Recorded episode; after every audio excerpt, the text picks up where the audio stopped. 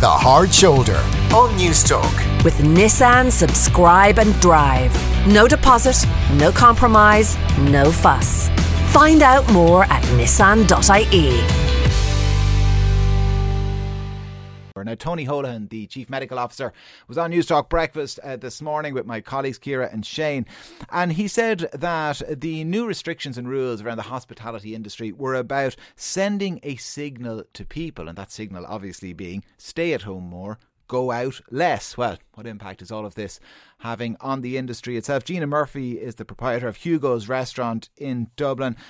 Uh, Gina, have you seen the impact of that message to people in, in terms of cancellations? In full force, Kieran, in full force. Um, since Dr. Holohan first came out and asked people to restrict their social contacts, um, which was two weeks ago, um, looking at my report as of right now, I have received 2,505 cancellations. Two and a half thousand cancellations? Yes. Yeah, In how long? In just a fortnight? In two weeks, yeah. Where does that leave the business, Gina? That leaves us down um, 50% that's it. Um, that's our forward bookings for Christmas. All the Christmas parties have cancelled.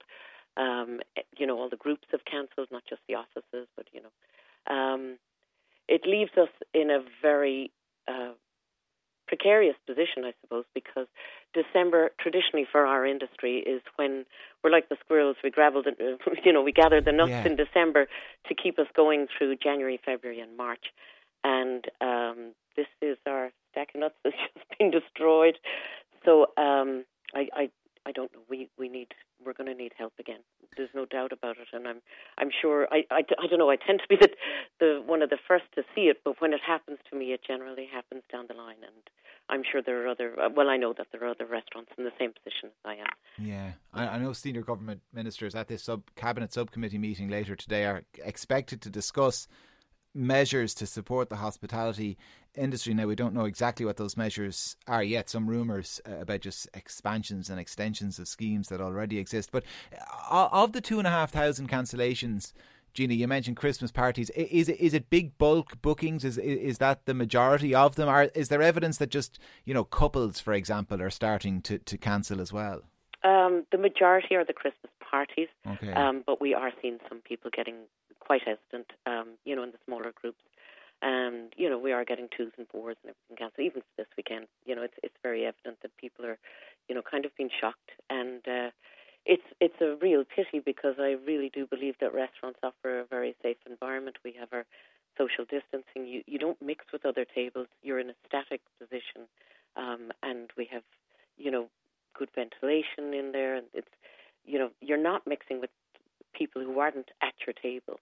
Mm. So and and people wear masks when they leave the table, and our staff are masked and sanitized and everything. But but I suppose, uh, Kieran, my my worry is going forward. Um, our industry, as you know, has taken such a pummeling over the last, you know, shy of two years, and most of us can't even open seven days at the moment um, because we don't have the staff.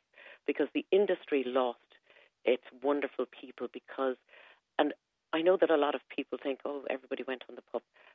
I just beg people to have a little bit of conscientious respect for the people that work in our industry that used to earn far more than 350 euros a week. And especially in Dublin city centre, being asked to step back and not allowed to work because we can't work from home um, and live on 350 euros and support your families and pay your mortgages. It, it's not viable for Mm. people to do that. And that's why they left the industry. And if we go into another state of shock or paralysis where we lose our staff again, we like we're only able to open, you know, half the working week as it is. We're going to lose more people, and it's not as simple as saying, you know, you can fill those positions. These are skilled positions. You can't just walk in off the street and think that you can go down into a commercial kitchen. There are years of training behind this, and they're the people that we've lost, and we've lost our wonderful sommeliers, and you know, the, the years of training into their Mm. jobs, and and that has to be taken into consideration. That if the government are going to put us into a position where you know we either get restricted again or into I'm not saying it's going to happen. I know they're all saying that they don't want it to happen, but we have to look at a different tool than 350 euros. There has to be Yeah. a percentage of their wages and not an arbitrary blunt instrument of 350. Mm. These people make far more than that, and a little bit of respect is needed and due to them. Well, Gina, listen, stay on the line because I'm joined as well by Ian Redmond, the owner of Tramline in, in Dublin. Ian, what impact has the latest round of, of restrictions, the midnight closing time, had on your business? Hi, Kieran. Yeah, I echo uh, those sentiments. It's uh, it's it's been horrendous.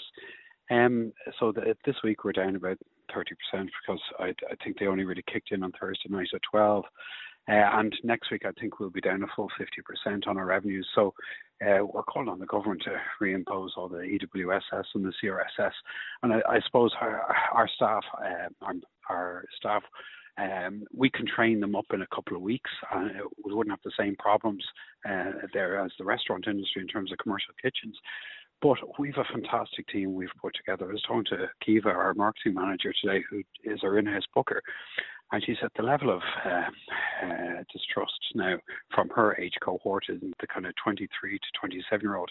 All her friends have moved away to the UK because they don't trust the government anymore. Um, uh, that there will be an industry for them to come back to. Uh, they just don't trust them. They said, get doubly vaccinated and then you're welcome uh, to go out clubbing. And they've done that. So there's going to be a real problem trying to convince that age group that the booster program is for them. And uh, there's a huge level of distrust there. So we need to communicate our message better. Uh, and we need to figure out what way we're going to trade, whether we're going to be closed, whether we're going to be open, uh, whether it's going to be till 12 or whether it's going to be till what time. And there's lots of problems, Kieran, and uh, it's a daunting time we're facing into over Christmas. Yeah, I, I, I know, like nightclubs are probably busy, uh, uh, uh, you know, right throughout the year, over the weekends. But to what extent do you like uh, Gina to use that analogy? Do you act like squirrels over the winter period? Like, do the Christmas parties? I assume they kind of uh, they, they fill up the club on nights it might be quieter. Yeah, well, so, so summer tends to be quieter when students are away on holidays, and August be the, the quiet time. So yeah, November, December uh, are, are huge for us. Uh, everything from graduation parties to Christmas parties uh, uh, and events.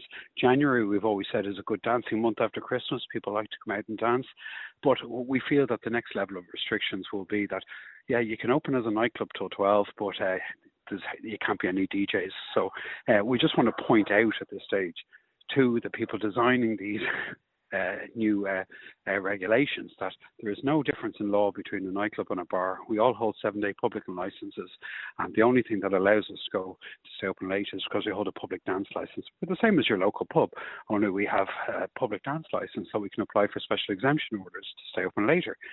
So um, to say that nightclubs have to close, there's actually no definition in law for what a nightclub is. There's a slight definition in planning, but not in law, and certainly not in the Intoxicating Liquor Act.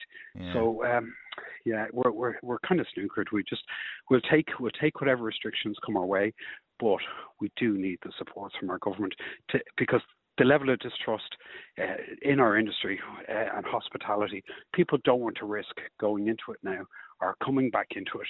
They're they're moving away in their droves and uh, to countries that don't have the same level of restrictions. All right, well, listen, Ian, we appreciate your time. Ian Redmond, the owner of Tramline in Dublin, and Gina Murphy, proprietor of Hugo's Restaurant. Thank you both very much uh, for joining us here on the Hard Shoulder.